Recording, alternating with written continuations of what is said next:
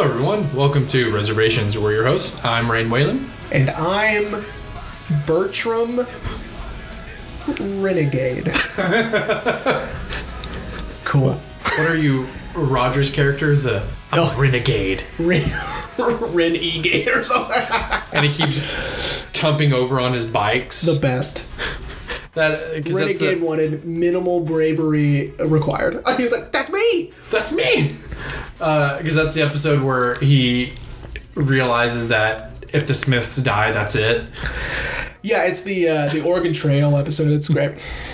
And Steve is the only one who's like, someone in like Arizona has been putting motorcycles on the family credit card, and no one else is like, oh, you know, who knows, you know. He's uh, Sans buttering his mustache, uh, And uh, Haley's like super into CrossFit. And and Francine is basically Mary Tyler Moore and ordinary people. Oh, that's the one. Uh, we were talking about that. That's the one where Klaus has the bodega in Roger's attic. Yes, that's right. Uh, well, welcome back, Shout everyone. American Dad. Sorry, guys. Dude, American Dad's the best. Yeah. Uh, I know it's controversial, as we discussed, I think last week, not my- on the episode, off oh, mic. Oh, thank God! I was like, we can't keep bringing up American Dad on the podcast. Um, American Dad's the best. I know it's Yeah. controversial, No, no, no, but it's it's it's it's the best. uh, well, welcome back, everyone. Um, before we get into it, spoiler alert, because we forgot last week. yeah, but I mean, this movie spoilers. It's like, eh, you know. Yeah, this is a twenty-year-old movie. Well, I wouldn't even say it's because of how old it is. It, I don't. It's not one of those movies that. Number one is probably spoiled very often. Number two, it, it Oh, doesn't have like a surprise ending. Well, right? and and Kevin, to be honest, Kevin has spoiled his own mo- this movie with his other movies, it's a good point. In in some subtle way or another, you're Yeah. right. Um, which we'll talk about. I, I well, at least I will talk about. Um, but yeah, if anyone uh, made it all the way to the end of our Anomalisa episode last week, this week we are discussing Chasing Amy. Uh, in my opinion, a career best for Kevin. You know, it's very it's a very mature movie, in my opinion. I mean, yes, it has dick jokes and and and things like that, but it is very mature. Would you I don't know. I'm thinking. Um, Well, let me put this into perspective for you. I was doing a little bit more reading, and Joey Lauren Adams was nominated for a Golden Globe for Best Actress because of this movie. oh, that's interesting. Yeah. because I, you know, I, I'm. I definitely don't like this movie as much as you, but just- um, I, I can see why you would think it's a career best for him. Well, in this, in this cinematic universe he's created, Yes. right? Uh, this the New Jersey um, universe, but. I would go as far as to say when she is, we're jumping ahead, but when she is uh, yelling uh, at Ben's character after the during the hockey game. Oh, after the interrogation. I thought you know I thought her acting was abysmal. I I, I didn't like it at all. Um, it almost took me out of it. It I did mean, because I, I- was thinking about her acting. I mean, I could, I could, I, I can understand it. Yeah. It, I mean, it's also Joey's voice, and as she's gotten older, it's gotten more raspy. Uh-huh. You know, but She does have a unique voice. It's like the woman who plays Patty Mayonnaise. um, oh my god, is who it reminds me of. another dog reference. Yeah, sorry guys. Um, because she's also in Orange is the New Black. She's been in other stuff. This this woman, I don't remember her name, but um, it, she they have similar voice styles to me. Jesus. And um, and so you're right. Joey has a, a very unique. But I mean, Sounding voice. But in that scene especially, I can kind of understand. I mean, as we were kind of talking about off mic, um, supposedly this movie had a lot of production issues, and you know Kevin Smith was dating Joey during this production, and it strained their relationship to a point where they just they broke up. Obviously, they stayed good friends. Otherwise, she wouldn't have come back for Jay and Silent Bob Strike Back and Jay and Silent Bob Reboot. Did she play the same character? Mm-hmm. She plays Alyssa in all of those. Mm-hmm. Okay.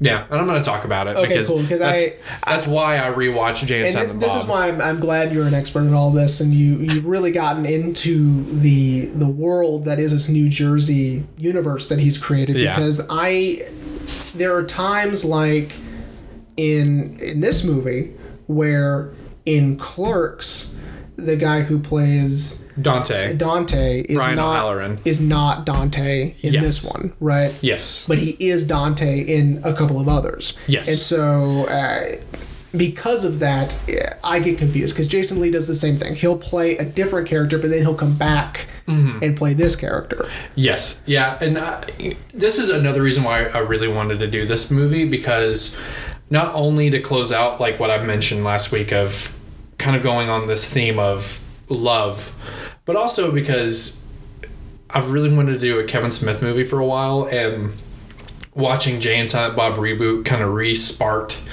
my my love for Kevin. Um, and watching this movie with new eyes being older because when i saw it i think we were still in high school the first time Oh, i I ever was. saw It it, was definitely way over ten years ago. Yeah. Um, when I saw it, and I didn't remember a thing about it. yeah i i never i didn't understand it i didn't get why this movie was the way it was why it was so special especially to kevin because he actually regards it as one of his best movies um and now that i'm older i get it especially with the themes that this movie touches on especially for 94 oh fuck No, I think it's ninety six. I think you're right. Oh shit. Maybe we're both wrong. I don't know. Oh god. We should really start having. An intern in No, I was just gonna say IMDb in front of us. I don't know why. we don't do that. 97. Oh, we were both So wrong. I was four. I was four when that movie came out. But anyway, but for for '97, the themes that Kevin touches on of of the now the LGBT community, LGBTQ plus community, which back in the '90s it didn't have a name. The alphabet. Yeah, um, the themes that Kevin talks about were so. Now seeing it older, I'm like, wow, this was very progressive for '97. You know, because the gay and lesbian community in the 90s was you know very toxic you know for, Now, okay, I'm glad you're bringing this up because I uh, I wrote this down um, because I I was thinking ar- ar- around the the same topic you're touching on, but Uh-huh. the opposite. okay So I was thinking that you know, and I wrote down two uh, two options. Like, is this movie presenting the idea that homosexuality is almost a choice instead of Oh. right? Um, instead of being born that way, whatever. Right. How we would traditionally see it now, um, as time has moved on, and we are now in the present day of 2020 uh-huh and we're like, oh, of course, it's not a choice. They, they, it's you know, no one's fault, blah blah. blah. Or are we establishing that uh, one's sexuality is, or at least Alyssa's, uh, is complex and not one thing or the other, right? It's. I'd like to give it the benefit of the doubt, and it's the latter. Um, which is the second option yes, right Uh, the that, that- former is the first one. that's right okay Um, meaning that we are presenting this idea that um, one's sexuality doesn't always have to just fit in one label or one box, right? Right. It's you know, which again is a very progressive Yeah. outlook Oh, yeah. on someone's sexuality. Um, especially for the 90s yeah. So I don't know. Uh, I- you could see it either way because one could argue um, that Jason Lee's character, what's his name? uh banky edwards Banky is right, and that all she needed was to find the right guy. Right? in nice terms as you I- I'm I'm doing it nice. Yes, Yes. I'm saying it in a nice way. um But I, I don't agree with that. But I'm saying that this movie could present that that idea. I I mean I see that definitely. I actually never thought about that. When now older, I was like, okay, maybe just she's just bisexual, you know. But the the second option you presented, um, makes more sense that for Alyssa, at least, it's very fluid. One would say, use the term that we have now, uh, asexual. It doesn't matter if it's. That's not what asexual means. It is not asexual. Is it? Asexual, uh, Is it polysexual then? polysexual. Jesus Christ, I don't know. Um, The I- one where it doesn't matter if it's male or female, as long as she has feelings for the person that themselves, it doesn't matter. Right. I I mean, I guess we would I guess we would just call it uh, you know, it's uh, fluid sexuality, I guess. Yeah. I, I wouldn't yeah, you know. Yeah, I, I don't want to say the wrong thing. No, I don't I mean, either. we already have. But um Um, but I, I would like to believe it's that, you know, like like you were saying, because it's, and, and Kevin almost presents it that way because she's, especially in their fight after the interrogation, which we'll get to, you know, uh, she does make it seem like she wanted to experiment and, and experiment life. And we kind of get that through the stories she's told and the, th- the stories that are told to us, the audience, that she was just very experimental. And at the point we see her in when she meets Holden, Ben Affleck, um, women are who she's attracted to. You know, I the first option of presenting it as homosexuality as a choice, I would I would give that like a five percent because Kevin, as we were kind of talking about off my being raised Catholic, you know, in this point in his life, if I remember correctly, he was still very Catholic, um, especially with the movie that came after this one. Um, he was very Catholic. Um, I could see that. I could just, but not enough to buy it. I, I- buy more that it's I would say that if we never got the uh, the reveals of her past sexual experiences with men, uh I think that that percentage would be a little higher. I agree. Um, but once we get that revelation, I guess um, then it's just okay. Her her sexuality doesn't have a box to check, right? Right. Which is fine. Yeah. Where, you know, an interesting stance to take in '97. Good job. yeah. Um, it's just, it's it's just odd to me. I was watching it and, I, and you know I just couldn't pin it down. Um, it's almost like he he's like in the first time he goes, "Hang on, I know, give me a minute," and then we get the revelations and go, "Oh, okay, yeah. calm down. Um, we're all fine." Um, but but even even with that, you know, the the conversation that Holden and Alyssa have about sexuality is really really a conversation that people are having now. You know, like when she says, "Well, you know, why women? Why girl? You know, why men?" Well, because it's the standard, says Holden, and you know, she almost rocks his world by saying like, "Well, you know, that's how it is for me."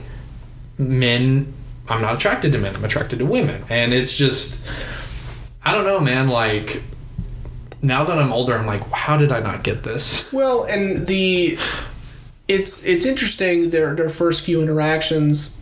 Um, you know, she has no idea how she's going to feel about this guy, right? Essentially, Yeah. uh, Holden does, but Alyssa doesn't really. Yeah, Holden Holden pretty much falls immediately. Yeah, but Alyssa doesn't. So the, the fact that she's doubling down on all of her lesbian experiences and not talking about the heterosexual ones is an interesting choice because um, it becomes a big deal and a big plot point eventually because then Yeah. she uh, purposely omits these stories to Holden. And I understand why she, you know, as she was explaining it to him, you know, it made him feel special, blah blah blah. I Didn't want to take that away from him, blah blah blah. Um, it, it's it's just odd that she started that way. You know what I mean? Like started their just casual, you know, Friendship. yeah, that way. Almost well. yeah, almost having having him believe like I am fully Yeah. gay. Um and then when they start dating, she as she explains in their fight, like, yeah, maybe I should have been more open with you. And and it is interesting that that she isn't upfront with him about It her could just be past. an oversight in just the way the dialogue was written. I don't know. I well, I mean, I kind of see it as every relationship really you know when when you start a new relationship there's things maybe you don't want to be open with right out of the Oh gate no, that that I understand. Um, oh, oh oh with her I'm just saying, like immediately. oh right Right. right right right right right, okay no yeah no yeah that is a little interesting too because Because right now she doesn't care if he feels if he feels special or not uh, at first, right? And Yeah. so omitting that stuff because they are having explicit conversations, mm-hmm. right? And so it's not like, well, of course she wouldn't bring it up because they're, you know, they just met. But the fact that they just met doesn't matter because, um, oh my God, give me one second. I just I hate Banky that I can't remember his name. Banky. Banky, Banky, Banky, Banky, Banky, Banky. Got it. Okay. Holden and Banky are talking to Alyssa at the bar or whatever, and they're having these very explicit conversations about their sexual histories, right? well mainly it's just Banky and, and Alyssa At Holden Right. That's it. he's once he has the revelation that she's gay he's like oh Right. so he's like sitting in the corner pouting Yeah. but anyway And of course, Banky, this is his favorite thing in the world. yeah to talk about Nothing could make him happier. yeah The number one, upsetting Holden. Number two, upsetting him and like also enjoying the conversation. Yeah. Right? Um, but see, that's when it would have been, for me anyway, it, it would have been just as acceptable for her to bring up a heterosexual experience. yeah right, in yeah that instance. And so it was weird that she was withholding, maybe not consciously withholding, right? yeah It's just weird. I, you know, it's a nitpicky thing that I'm. no I, I up, no I get what you're saying because it is a little interesting that she not until Holden you know Banky is you know egging Holden on is when we learn that okay no she's had heterosexual experiences in the past Right. It's just up until before she met Holden, it's been mainly women. Mm. I mean, I get what you're saying.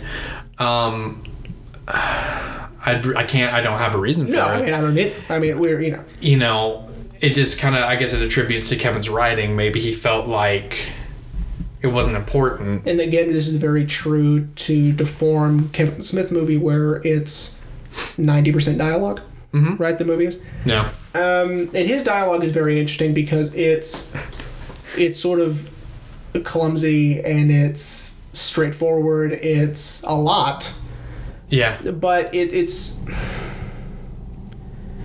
it's just real enough, right? Real enough sounding mm-hmm. that every once in a while I'm looking down or looking at my phone, right, mm-hmm. while people are talking, because they're not saying anything extraordinary, right? Right. Or they're not, you know, they're having a conversation, mm. right? Yeah. Yeah. Yeah. It. Yeah. I I really like his writing on this one because it feels more dialed in. Mm-hmm.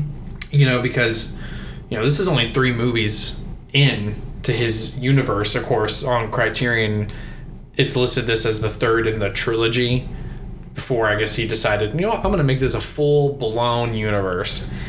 Um, because two movies before that, he had done his very first movie, Clerks, which the dialogue is very reminiscent of. Um, I'm trying to think of a, a good director that.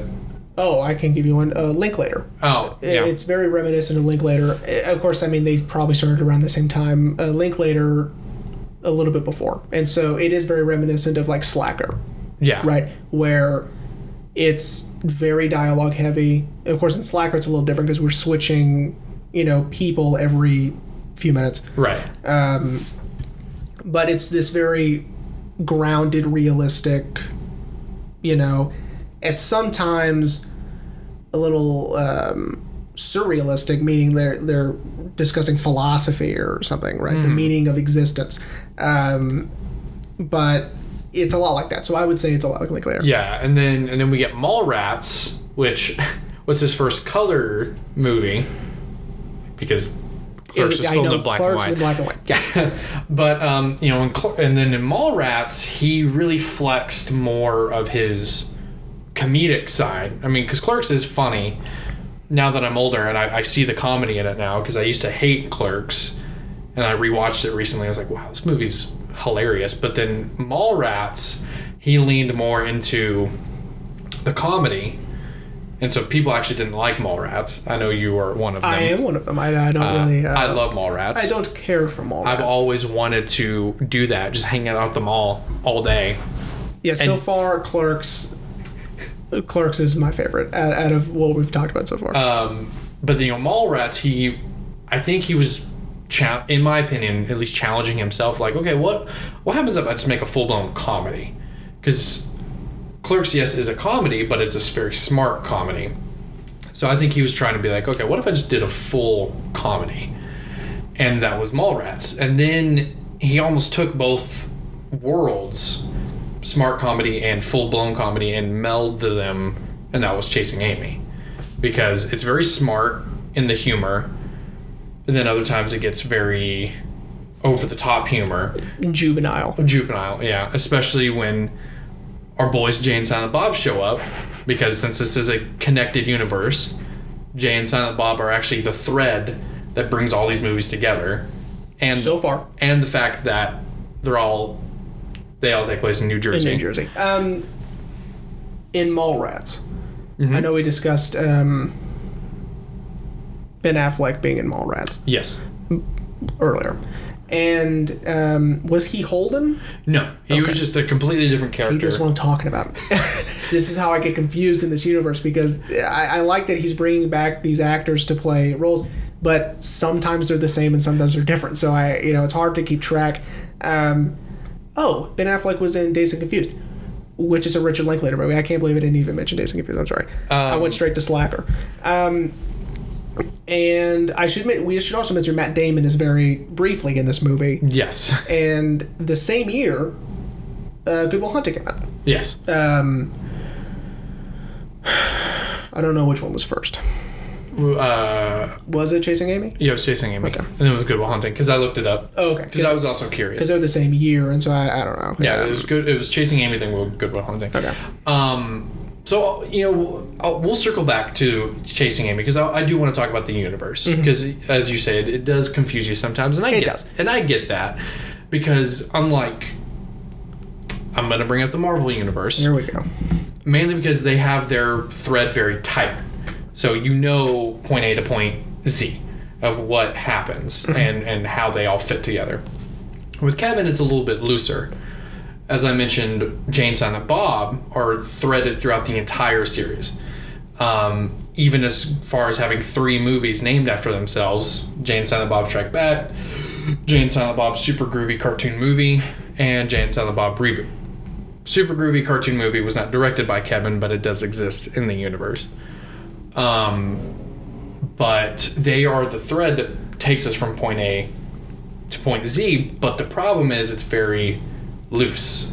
Uh, as I kind of mentioned, this is kind of a just an off off fact. Um, Mallrats, for instance, was a year and a half later in terms of production from Clerks to Mallrats, but in terms of timeline, it was a day before the events of Clerks. So it's a- and that I have no problem with. That I, I think is is cool. I like stuff like that. yeah. Um, Um, but as Jeremy mentioned, everyone, um, Kevin reuses actors and gives them different characters. sometimes. Sometimes. so we'll, we'll start with Clerks with Brian O'Halloran as Dante. Dante. He shows up in Clerks.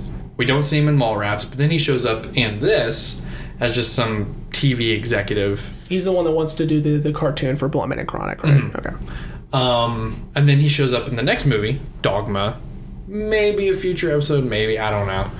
That, Oh man, I barely remember him in that movie. Also, uh, but he plays a character called Glenn Hicks, which I believe it's implied that Dante and Glenn are brothers okay. because they both have the last name Hicks. Hicks.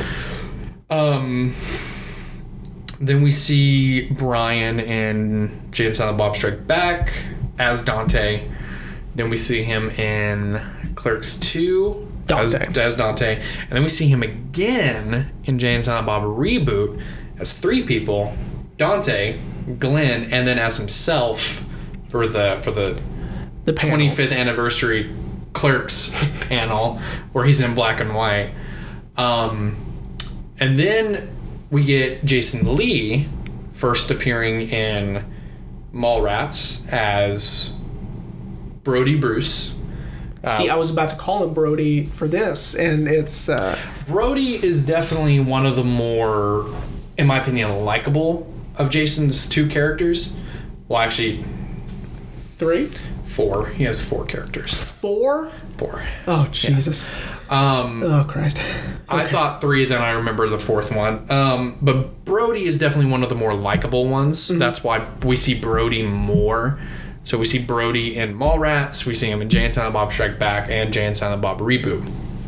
Uh, Brody, in my opinion, is my favorite. Um, but then in Chasing Amy, he plays Banky Edwards, who is And we see Banky again. in Jay and Silent Bob Strike Back. Okay. Um, and so Jason Lee plays two people in I don't think I, movie. I don't think I caught that in Jay and Silent Bob Strike Back. Um, and Ben Affleck technically plays two people in Jay and Silent Bob Strike Back. He plays Holden as well as himself. as as the Good Will Hunting two hunting season. hunting season. That's right. So and, and he plays a ramped up version of himself, Right. Who uh, apparently kills hookers after having sex with them. I I don't see how that's now possible, but you, you go ahead. Um, the the okay. 1007. So here's um, what here's where I started getting confused with. Um, and we'll get back. I mean, maybe we'll get back to Chasing Amy. I don't know. No, I I, I, want to Jason to Lee um, is in his, um, which is why I remember it so clearly in Clerks 2, because in he, he looks like. My name is Earl, right? Because Yeah. uh, that was happening around the same time, and he couldn't shave his mustache or change his hair, Yeah, he was he was a he was pickle fucker. right? And who is he in that? Uh, Just someone completely different. Yes. So he's um they say his name, but Pickle Fucker is just so much it's funnier. Um he is a friend of Dante and Randall's from high school who I Well, guess was friend is yeah, a stretch. frenemy. Uh, well, no, he's probably just a full blown enemy to them. But he was in high school with them, and apparently he struck it big in like, um, like web search engine or some shit. Um, but in high school, they were put through hazing, and he got the worst, where the seniors put a pickle up his ass, and he had to walk, I think, ten feet with it, and anytime it fell out, he had to take a bite. And so he made it after three bites. but his fourth character is in Dogma. He's uh, Azrael. Right. I forgot Azrael? about that. Yes, he's Azrael. I forgot about that. Because Azazel is in Supernatural, uh, which I've been rewatching. Oh, nice. Um, yes, that is correct. He takes off the, the hat and there's horns. And the, yeah, the horns grow. Right. Because he's got some weird fucking thing with central air conditioning. Right, right, right, right. Okay, that I remember. Yeah, All so right, those cool. are the four Jason Lee characters. We don't have to do this to everybody. I was just No, trying no, to. no. I, I was just trying to get those guys. No, no, no. Yeah, yeah, yeah. Because them I see the most. Yeah, Um, because yeah, because Jason Lee is is predominantly throughout the throughout almost all of them. Because like we mentioned in and Silent Bob Strike Back, he plays two people, coming back as Brody and coming back as Banky. And I was gonna bring up Jay and Silent Bob Strike Back anyway because the progression of chasing Amy, these characters of Holden, Ben Affleck, and Banky, Jason Lee, and Alyssa are threaded through the Jay and Silent Bob movies as well. So um, we'll get back to what happens at the end of Chasing Amy, but spoiler alert: Holden and Alyssa break up. Um, we see Holden, who also spoiler alert: him and Banky stop making Blunt Man and Chronic movies. Maybe we should continue with Chasing Amy. but anyway, Holden is like living alone. I guess he's still working on different comics. Um, and he's just living alone. A, a sad boy routine sad. Um, because he sold all his rights to to Banky to the comic, uh, which is, in my opinion, is kind of a. There's a line that he says in Jay and Silent Bob reboot that's kind of a. I think Kevin forgot that Holden did that because Holden mentions in Silent. I'll get there. Um, so he sold his rights to Holden, so he has nothing to do with the Blunt Man and Chronic movie that's they're making that Jay and Bob are trying to stop. And then so he recommends they go track down Banky.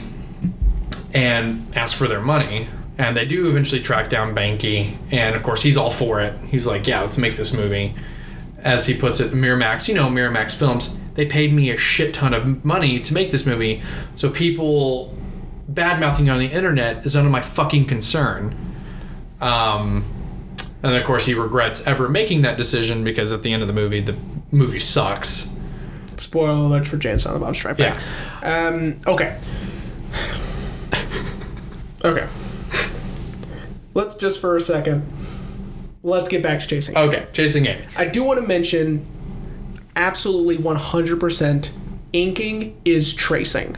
And I will uh, and I will uh, defend that stance for the rest of my life. Inking is tracing and uh, Banky's wrong. So what Jeremy's referring to, uh, Banky and Holden work on a comic called Bluntman and Chronic, which Jay and Silent Bob. And it's the first time we that's the first time that's established that Bluntman and Chronic is um and con- I love that Jay um is fully aware of Bluntman and Chronic and gets a piece of the profit. yeah, for likeness Like- rights. yeah. Um, which become a big thing in and Silent Bob. Anyway. Right. Um, and so Holden is the artist. Holden draws all the panels of the comic, and then Banky is what's called an inker, which is a real term in in comic book terminology, where they go back over the original drawing. Now they may not do this anymore. If I'm being honest, I'm, I I don't think um, comics now are made on panels like that Paper, anymore. yeah. I think they're hand drawn in computers and then printed on paper. But anyway, but back in the 90s, there were inkers, and what they did is they go back and pen over the original drawing to give it shading and depth. Think of it as a tattoo. Think of it as tracing. They're tracers, and uh, they, uh, no, I listen. All ser- in all seriousness, inking is tracing, and I no. Um, I get it, shading and stuff. Yes, that's what that's what gives it depth. That's what gives it life, right? Right. Essentially, but also. It's just tracing because they can't draw. So Um, but it's a it's a point of contention with Banky in the movie, and in fact, with the first scene we see, it's him uh, losing his shit at a at a, at a con. Um, And the guy he uh, beats up or is fighting with is actually Scott Mosier, and he's the uh, he's producer. Kevin's other best friend and has produced all of these Yeah. movies. Um, and Casey Casey Affleck, is, yeah. is there also. Yeah. no, I want the I want the artist Yeah. who draws Bluntman and Chronic to sign my comic. You're just a tracer, and he's credited as kid. Yeah, it's his little kid right here. Yeah. Um, Even though he obviously is well into his 20s. um, but um, so something I want to mention um, is this is the first time we see Ben Affleck as a leading man. Um, That is true. um, before this, as Jeremy mentioned, Jer- he was in Dazed and Confused. He was in Mallrats. He was in a lot of other movies before this, but he was, as he puts it in his uh, when he um, uh, did a speech for Jay and Kevin getting their handprints at the Chinese theater. He says how Hollywood really wanted me playing just a douchey guy. And that's pretty much what he does, you know, in Dazed and Confused, if anyone's seen it. Spoiler alert. He just chases uh, freshmen around with a paddle. Yeah. And he's just an asshole, and he's only friends with the main characters because he's on the football team. And they're all on the football team. Very Texas movie. Future episode, 100%. Yeah.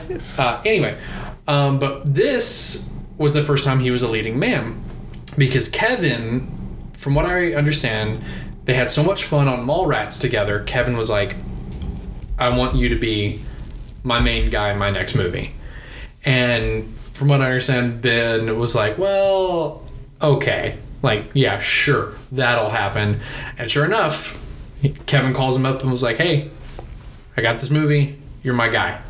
And um, for his first leading performance, I think Ben killed it. Yeah, it was really good. Um, he, I mean, there are moments where I'm like, oof, you can tell he's still new at this. Like with the uh, Alyssa explaining fisting, and he's like, You're kidding. By the way, the only scene my dad remembers of this movie. I was, Of her explaining what fisting is. Yeah. Um, I was like, he goes, "What movie are you guys doing this week?" I said, "We're doing Chasing Amy," and he goes, "Yeah, I, I vaguely remember that." Here's the only thing I remember: they were on swings, and she does this fisting thing. and that was it. And so when she did it, I, I went home and I watched it, and when she did it, I I laughed so hard because. All I could think about this is the only thing my dad remembers about this movie. Just her like, Yeah, and then waving with her hand. Um, yeah. Uh, oh Jesus. Um, yeah, and that's the scene that kind of circling back to the beginning of the episode is where they have this really in-depth talk about sexuality and what classifies as quote unquote traditional sex. yeah. Because Holden is convinced, since you've only had lesbian sex, you're a virgin. See, and here's here's where she starts withholding information, right? Mm, oh yeah. Because Because she's yeah, because he says you know you're not a virgin. Well, what would you classify as not being a virgin? When the hymen's broken. Okay, well then I broke my hymen at ten. I fell on a post. yeah, But yeah, that's when she yeah, because then she could have been like, well, technically, I did have sex. technically, my high school nickname in the yearbook, which is so odd to me that. I don't know. I, I don't know much about high school yearbooks. Uh, Well, because ours don't look like that. Well, no, no, no. But that's not what I meant. I, I meant um, I don't know much about you know how how things get approved to get in there. Well, you got also you know kids are fucking evil. Well, yeah. so they're probably like, oh, we're putting it in. I don't know. She seemed to own it, but I I think I I could see it as one, kids are evil. They wanted to humiliate her more, or two, she was like, boom, boom. put it in. Yeah. Uh, and the nickname, of course, is finger cuffs, which is a big plot point uh, because throughout the film, um, there's been a lot of tension between Banky and Holden because we kind of scathed over it, but Holden starts dating Alyssa after he admits his love in this like five minute monologue of him admitting how in love he is with her. Now, here's what's interesting about that is her response was dead on, right? I loved her response. Oh, the it's unfortunate that you're in love Yeah, with me. but I It- mean, it's you, you have to un, you have to unburden yourself and you know uh, burden me with all this shit, right? Because she's gay and you know it's just how she feels. Movie's over. I would have loved that like, because oh, cool, thirty minutes, nice. yeah, because I mean, she she's being honest about who she is. She's not pretending. Blah blah blah. She's, uh, but then you know, it obviously doesn't end up that way. Right. Um, but a little fun fact for you. I don't know if you caught it, but when he's walking back to his car, in the last window of the building that he's walking in front of before he gets to his car, the last window, you can see the camera crew. Okay. Yes. I wasn't looking. I was just paying attention. I was like, "W-" and I rewound. I was like, you can see the fucking camera crew. uh, I'm sure that was probably the best shot that they had of yeah, that. it's it's hard to to get reflections out of it. Yeah. Um, but yeah, no, I do see what you're saying that her Initial response. her initial response is dead on. Yeah, and and I liked it because she is a strong female character who's not, you know, letting a man dictate her actions, right? Well, And then we immediately backpedal. but but at the same time, she does stick to who she is. Yeah, especially so. in the fight. Yeah. You know, Which again, I didn't like. I know. But you know, going back to what you were saying about how for her it's very fluid. Right. You know, I think that's what it is. I think she did have feelings for him, but. And I guess this is at the time in the movie where we don't, nothing has been revealed about her past Yes. with men yet, and so, So- I, I guess I, I'm just I'm remembering, I'm not, I'm not letting the movie as a whole dictate my emotions from scene to scene. Uh-huh. I'm I'm doing it in real time, And so at that Oh, point, so you're like, oh, what the fuck? yeah, at that point I'm like, oh my god, you know what I mean? So we, so in your mind, it was like, oh, Kevin, we went from this really nice, smart yeah. comedy. Now it's a rom com. Uh, not only that, but it's like you know, it's like I had pointed out in the beginning of the episode, which is, well, are we saying that, you know, It was a choice, right? Oh, okay. and and th- that's where I'm at, watching it in real time, um, and I guess going back, knowing what I know now, going back and um, rewatching or re um, going over the scenes again in my mind, I guess it's a little different, but yeah. I don't know.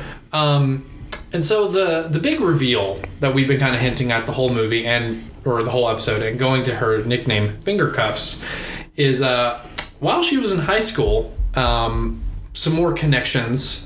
Uh, she hung out with a guy named Coe something or other and Rick Derris, who we see in Clerks.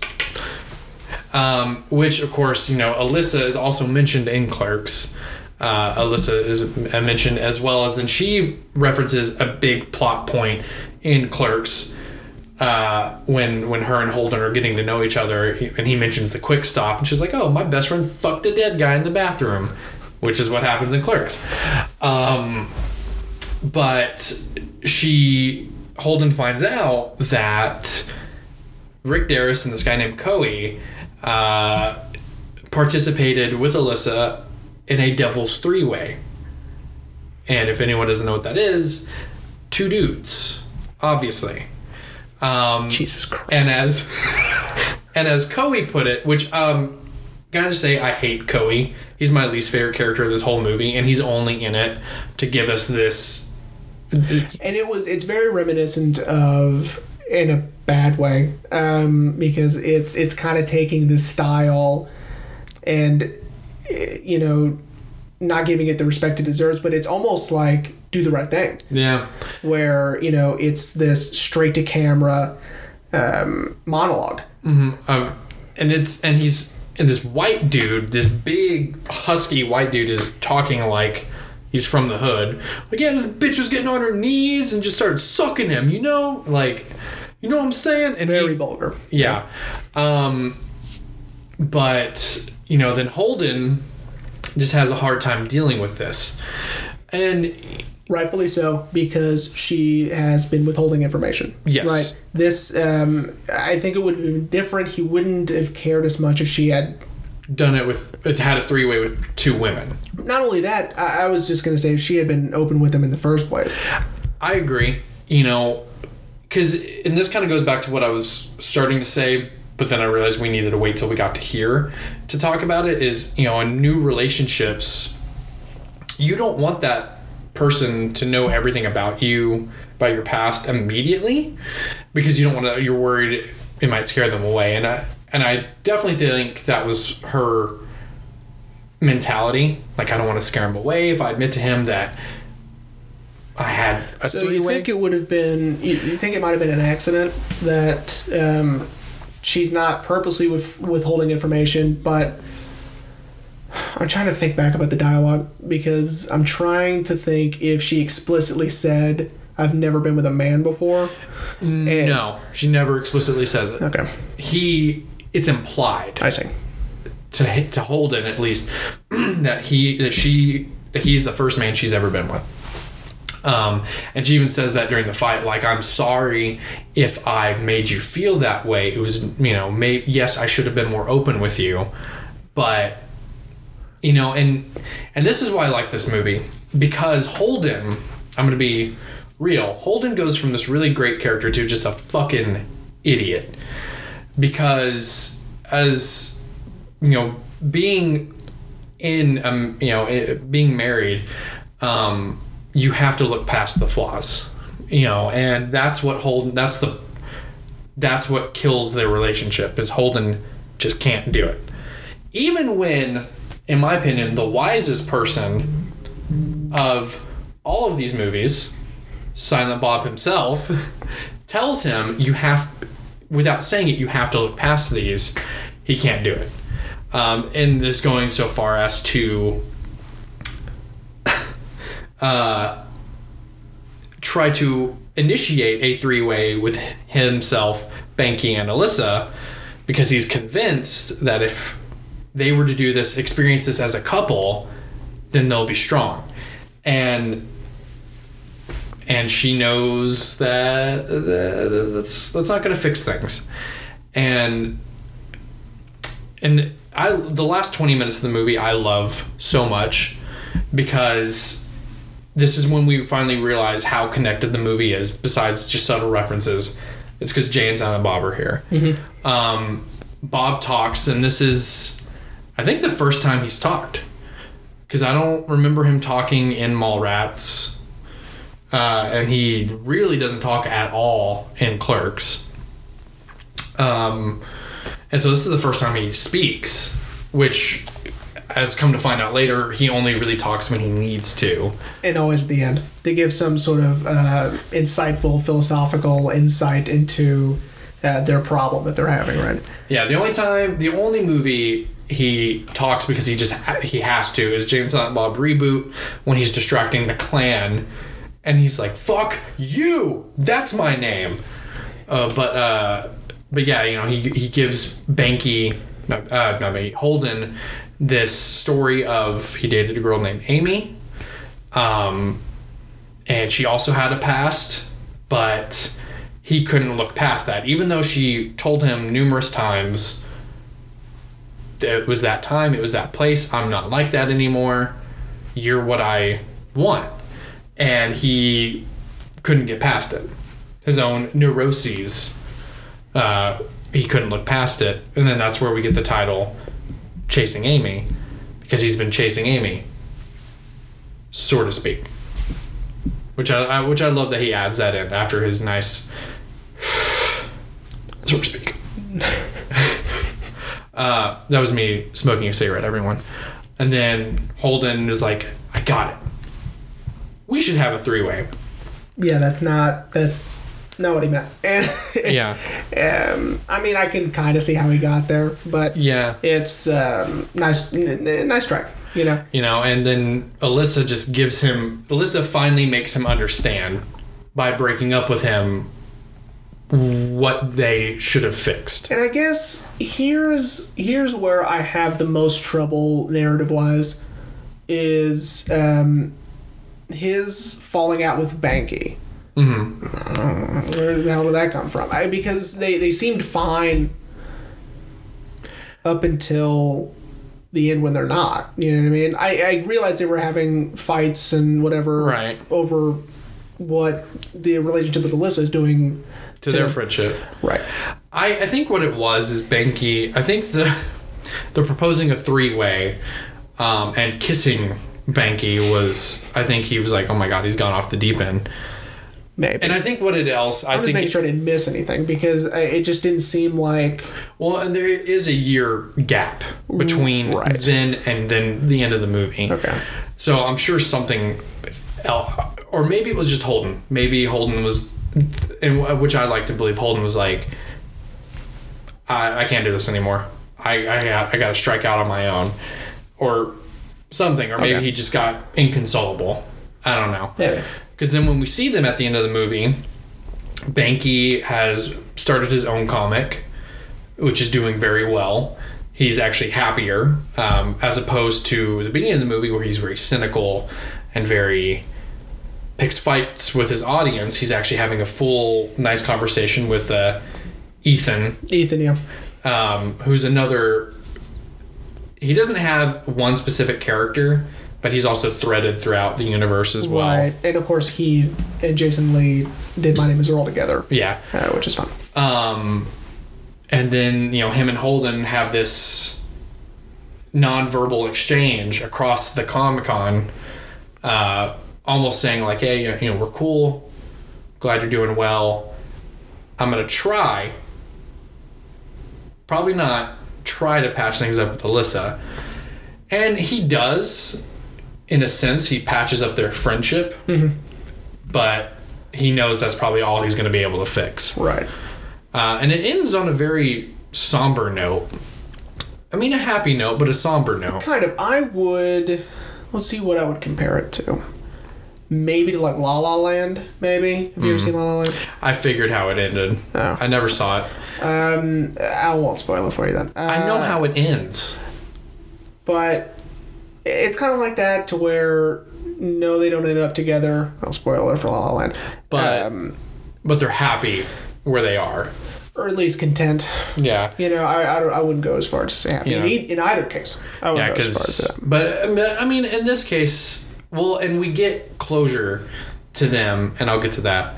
Um, but you know, at the end of the movie, Alyssa's comic Idiosyncratic Routine. Oh, dude, I don't remember. I remember it was a ridiculous title. I'm pretty sure that's it. Uh, is doing very well now, um, and Holden has written his own comic, Chasing Amy. Which hopefully Bob is getting a slice of that too. Yeah. Uh, well, I don't think he is. It, it, what's implied, what I'm about to talk about. Um, and in it, he openly apologizes to Alyssa, which mends their friendship. And she is now dating Kevin Smith's sister. um, and then the movie ends with her saying, "Oh, he's just some guy I know, new," which again, like I said, very somber. And she's withholding information from the person she's now dating again. So she But- needs to quit doing that. but clearly, that relationship works. yeah, I guess so. because we finally get a closure to the Chasing Amy story in Jay and Silent Bob reboot. Uh, as the name implies, they're trying to stop another movie being made of the Bluntman and Chronic movie. And as they're running through Chronic Con, because Kevin couldn't do Comic Con because he couldn't get the licensing to everyone, so he's like, "Oh, I'll make my own con, Chronic Con." Uh, Holden is there, um, and he's the guest of honor. And come to find out, he and Alyssa have not only mended their relationship, but it's just as strong as it was in Chasing Amy. But they are just friends. They still love each other, but friends is all they'll be because she's still with whoever, whatever name they gave Kevin Smith's sister's character. But they have had such a great friendship that Alyssa asked Holden to pretty much be the Oh, the surrogate, right? The surrogate, right? right yes. Right. Well, I, I need. I guess I hate that I'm going to say. I, I might have to watch the reboot again because I, you know, um, obviously I didn't remember anything about Chasing Amy, and so I wouldn't have picked up on that. as as Kevin calls it, his eight page sequel to Chasing Amy. But in it, you know, they have a daughter together, but it's more so Alyssa and her, I'm assuming now wife's daughter, but Holden, she lets Holden get to be involved in this child's life because he technically is her father. And, you know, Holden is happy. You know, as he points in the reboot, you know, all my old shit's back. Bluntman Chronic's getting a reboot. Netflix is buying Chasing Amy, which is untrue. I was actually very excited that I was like, are they really do? But they're not. It's untrue. Um, but he's more so like, this is my life now. I'm, I'm a father. I don't care about all this other stuff. And to kind of close it even more, they name their daughter Amy, and he kind of says the line back to Silent Bob, like, so I spend most of my days chasing Amy, so to speak. And it's, I think it's sweet, Yeah, I, especially with knowing the context of how they got Ben back, since Ben and Kevin had a huge falling out. right. But You know, I, I really wish that, and I truly, I wish that we could say, like, this is sort of the beginning of Ben Affleck's career, and now look at him, right? yeah, Because there was a point, this was like Argo, yeah, sort of, where he was going to be the biggest director in Hollywood. yeah, and then didn't Live by Night killed it. fucked it. all up. First off, Live by Night, fuck that movie. All right, it's That's done. what I was saying. Like, Yeah. didn't Live by Night kill it? I don't know if that's what I mean. It, it was also his alcoholism. It was also you know I mean, his personal choices, right? Yeah. Um, because there was he was being compared to Clint Eastwood, right? well, yeah, didn't During this Argo time, because he had done um, Gone Baby Gone, which is one of my favorite films of all time. The Town, Oh yeah. Argo. I mean, this guy he was hitting them out of the park, man. And you know, again, he was getting comparisons uh, to like uh, Clint Eastwood, right? Hmm. And then he fucked it all up. So. Well, that's all right. I Which mean, sucks because I, you know, I loved his style. I loved his movies, uh, the ones he was directing. Well, and he's, I mean, and, and Ben, you know, he's got a lot of other movies in the pipeline. You know, he's doing a movie with Ridley Scott pretty Yeah. soon. Sure. Um, I guess. R- don't forget, Ridley Scott has also done not great movies, also. So let's not. Well, I- I, mean, not. I love Ridley Scott. That's all I'm saying. I'm Uh, saying it's it's got the potential to not be as good. no, All right. I know. I, get- I get what you're saying. Gavin O'Connor, who did um, Miracle, which is the the Miracle on Ice movie with Uh-huh. the you know the hockey movie, but then he also did Warrior, which is unbelievable, right? Right. And he just did one with Ben Affleck called The Way Back, Oh, which yeah. is just okay. You know. Yeah. Um, but I don't know. So so you know, so with the reboot and chasing Amy, like, because with the Jay and Silent Bob reboot, where Holden's at in his life, I guess is the point where he's he's not feeling sorry for himself, but he's definitely just kind of like, uh. One of the, one of my favorite lines in that is when they're having news about the terrorist organization, the Clit, and Will Ferrell's going on like, "Oh, you don't want to, you don't want to pressure the clit too much," and Holden has the best line: "It's nights like this I miss dating a lesbian." Uh, and then of course Alyssa makes an appearance also, which is a very meta thing. And this be- is in Strike Back. yes, That I remember. yeah, because she when they walk out of the theater, Alyssa and her sister, which we'd never seen her sister until now, she's all like, you know, I can't believe they did that, and she says, well, at least Holden had the good sense to keep his name off of it, and then she was like, well, why don't why didn't they make his other comic a movie? You know, the one about you and him and his relationship, and she's like, oh, Chasing Amy, that would never make a good movie. See, it's that kind of it's that kind of joke I hate. With that know, really meta humor, I just don't like it because it's, um, which is why I didn't like the reboot because it was a lot of that, right? a lot of meta, Uh, yeah. and a lot of you know wink wink nudge nudge to the camera. Um, I'm not a big fan of that. Because it- that's how Strike Back was. Because there's something about Strike Back that I like more than the reboot. The reboot just seemed um, to rely on those a little too much, and I don't think they're funny.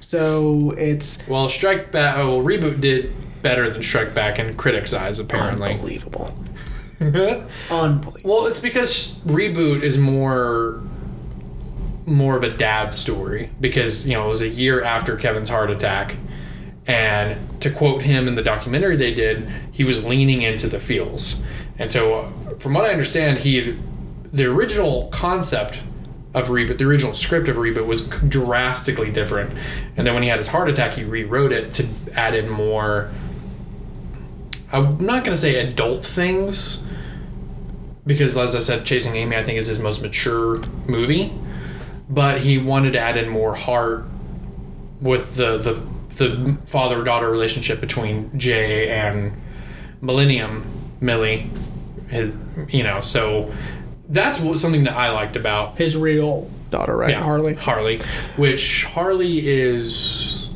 not in this movie. The first time I think we ever see Harley is in Strike Back.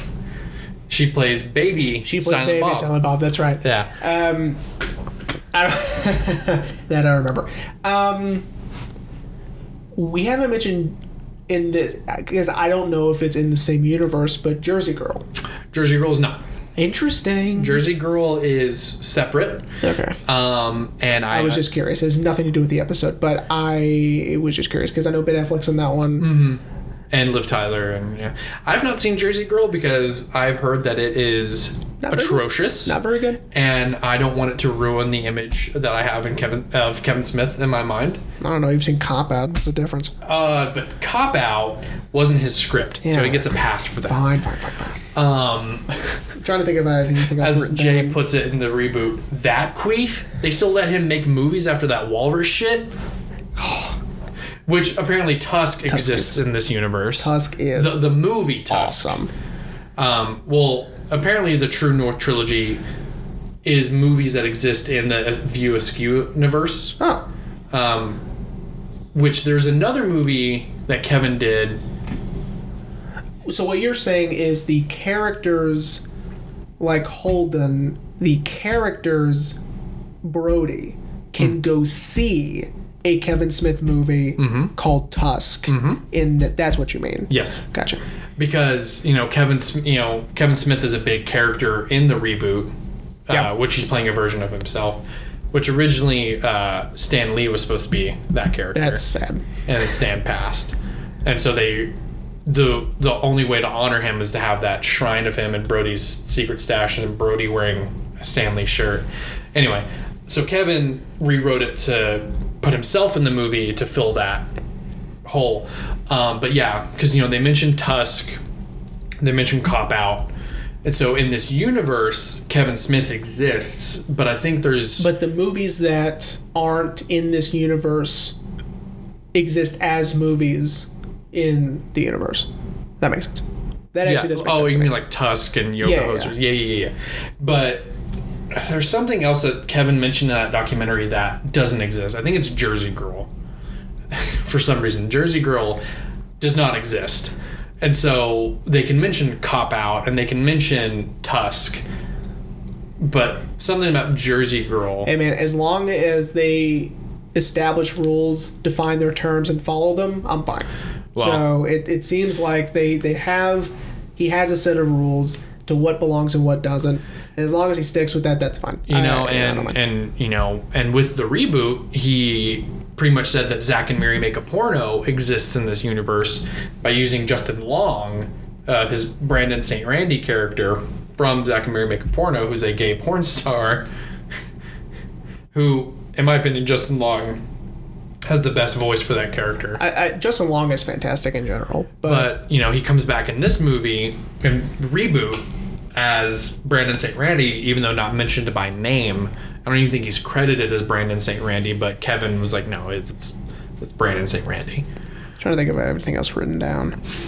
Um, I do have on here that I really like Jason Lee.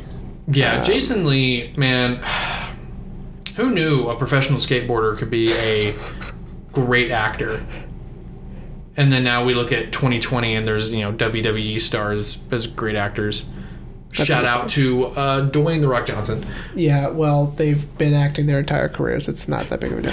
Well, Um, okay, let me rephrase. wrestling's they, not They've real, been so. honed in on their acting style. Like even John Cena is coming into his own which is weird because you can't see him. Um, uh, I, I do want to mention before we wrap up, or this can be the wrap up. Um, Sure. Because I wrote down as the, my last note here that this movie is, uh, unfortunately, they're defining people by their choices, by their past choices. Right. Right. That's what Holden's problem is. yes, Right. Is he is defining Alyssa by her Her past. her past. I don't like saying it like that, but you know her Yeah. the choices that she's made. yes, and and as she states in their fight after his very clumsy interrogation, which anyone, if y'all see this movie and you get to the interrogation scene, it's so clumsy. If you want to ask your significant other about their past, just fucking do it. Do not do it like this. Oh yeah, yeah. So so what did you do? Like it's so stupid. But um, but as she says in the fight that follows that is bad or good. These are my choices, and and you know and choices are it's if anyone heard that Jeremy's lotioning his tattoo. Sorry, guys. He got some new uh, he got some new ink. yeah, sorry, guys. That was louder But, than I um, expected it to be. But you know, as where a normal person would see the choices that your significant other has made and forgive them and move on from them, or not even forgive them, just say, okay, I was about to say. I accept them. That's who you were. Let's focus on who you are now. In Holden's case, he can't let it slide because, and what he thinks he needs to do is he needs to be, he's inadequate in her eyes. Even though she, even as she even says it in the fight, no matter how many times I could tell you that you're special, you would never see past it Right. because she know because as she says when he proposes the three-way i've been down these roads before this will not end good Yeah. and and it's not until the year gap he realizes she was right. I needed to look past her choices and see her as an individual. And if i would have done that we still would have been together. I'd fucking love this movie dude. Uh, i'm just I, I I can I can say I don't. I don't love it, but I see its value, and um, well and that's and that's all i ask of you yeah. I mean, listen. I know- Am I, I- gonna watch it again? I don't know. I've made my terms with I'll never get you to like a Wes Anderson movie. Thank God. Um, granted, does that mean I'm not gonna stop suggesting episodes. Absolutely not. That just means I'll probably, when I say like, oh, I know you'll like this one, I probably won't say that anymore. Right on. But with this, yeah, like being a fan of Kevin Smith, like yeah, he's made some movies I don't like, Cop Out especially, Red State, another one. See, that's where we're different. I, I liked Red State. Red Uh, I liked Red State. good, I liked uh, Tusk. I haven't seen Tusk yet. Uh, Yoga Hosers, I've seen Yoga. Hosers. I did like It's that, that because he out of its mind. he leaned into the silliness. Yeah. but but no I mean, but this whole universe he's created which uh, you know shout out to kevin smith for creating a universe long before marvel did um creating this universe and Stephen King's characters been doing it since the 70s. But okay let's. all right a move a film Okay, universe That's fine. um, he you know he knew what he wanted with these characters and even though yeah we get Jay and Silent Bob in it who are who kind of take us into this realm of very raunchy comedy it's only for about 10 minutes and then Kevin reels us back in to the uh, the, the the witty humor of course Bob has my favorite line when he starts talking when he's like yeah I dated a girl named Amy why don't I remember this? Bitch, what you don't know about me, I could about fill the damn Grand Canyon with. Because that's true, we know nothing about Silent Bob. No. Because one of them, they're like, one of them doesn't talk, but the other one talks enough for the both of them, Yeah, which is Jay. yeah. But uh, but yeah, man, I love the movie. Um, like I said, and I'll say it again, it's a career best for Kevin. I mean, does that mean I dislike all of the other movies of the View Askewniverse, is what he calls it? No. I know we were talking last week in terms of Clerks. The first Clerks is great as an art piece. Yeah, it's a it's it's a better movie, Yes. right? But I enjoy. But Clerks 2 Clerks 2 more. is much funnier. Oh yeah, I, Um, I enjoy it a lot more than Clerks. Not to say Clerks again. Clerks is the better movie, Yes, but, but, Clerks 2 is Clerks two. I can just pop on and, And- it's like whatever, Yeah. man. I, I'm I'm laughing my ass off the whole time. So Yeah. Well, um, we hope everyone enjoyed this episode of Chasing Amy because now we have reached almost the end of season four. almost we have four more. As everyone knows, uh, if you've been listening to us this long, um, the last four episodes of our season is reserved for a series. And this time, it's Jeremy's series. It's my turn. Since this was his idea when we started it back in season two, and here we go for season four. So, Jeremy, what is this series? Oh, all right. Now, don't tell. I don't want them to know the movies, but what's this series Okay. going to be about? Uh, And then, of they'll- course, tell they'll them- be able to figure it out. Yeah. because there there is only four. Yes. So um, I I wanted to celebrate the the friendship and the collaboration between Martin Scorsese, Robert De Niro, and, and Joe Pesci. And there are only four movies that do that anyway. All four Home Alones, Yes, all four Home Alone movies. Uh, and Joe be- Pesci's not even in the last one. we two. will be doing out of order. Uh, no. Um, we are going to begin the series next week with Raging Bull. Nice. Uh, uh, I've, truth be told, I've always wanted to see this movie. I've seen clips, I've seen images, and it has always intrigued me because I, I love I love Robert DeMoney. Yep. Um, he's he's the best. Love Joe Pesci, and uh, Scorsese. He cannot make a bad movie. I agree. Um, so I'm very excited for this series because once again, I feel like you're about to set the bar way too high again. It's listen, it's what I do. Um, Because you set the bar high for the stage to screen adaptations. Yep. And I felt like I almost matched that with Mel Brooks. almost. And now you're just gonna fucking obliterate Well, that. Well, I I like picking things. eh, In two of these in the series, actually, I would say the last three, um, which I, I've said on some forums uh, on Facebook. I'm part of these fan groups because I'm a nerd, and I go, here's here's what I think is the spiritual trilogy of of these, and they were like, no, it's this three, and I was like, well. No, because Pesci's not in the one you're suggesting, right? right. Uh, they wanted to put Mean Streets in there, uh, even though Mean Streets is amazing and maybe one of his best mob flicks. It's not the spiritual trilogy. right. We are going to do Raging Bull first, but we're ending it with the spiritual trilogy, in my opinion. Okay. So Well, I'm I'm excited, especially because I know how we're ending it, and it's Yeah. another movie I've really wanted to see. Yeah. And uh, got it on that Criterion wish list. Oh hell yes! so you'll be able to figure it out just by looking at Joe Pesci's IMDb. But um, yeah, if Yeah. Ray doesn't want to want you guys to know, guess what? Fuck it. Who cares? Yeah. So So Raging uh, Bull. Again, we hope everyone enjoyed uh, Chasing Amy, and we will see you next week for Raging Bull.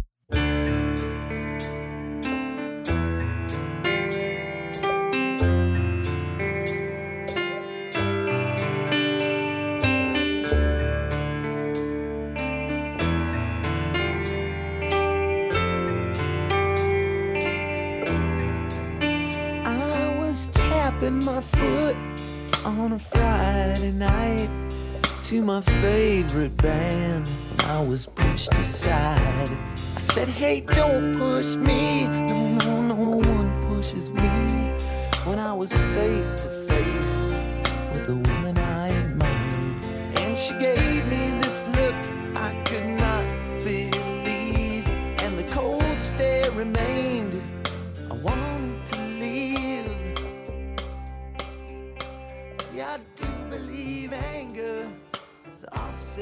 sorrow, but you destroyed today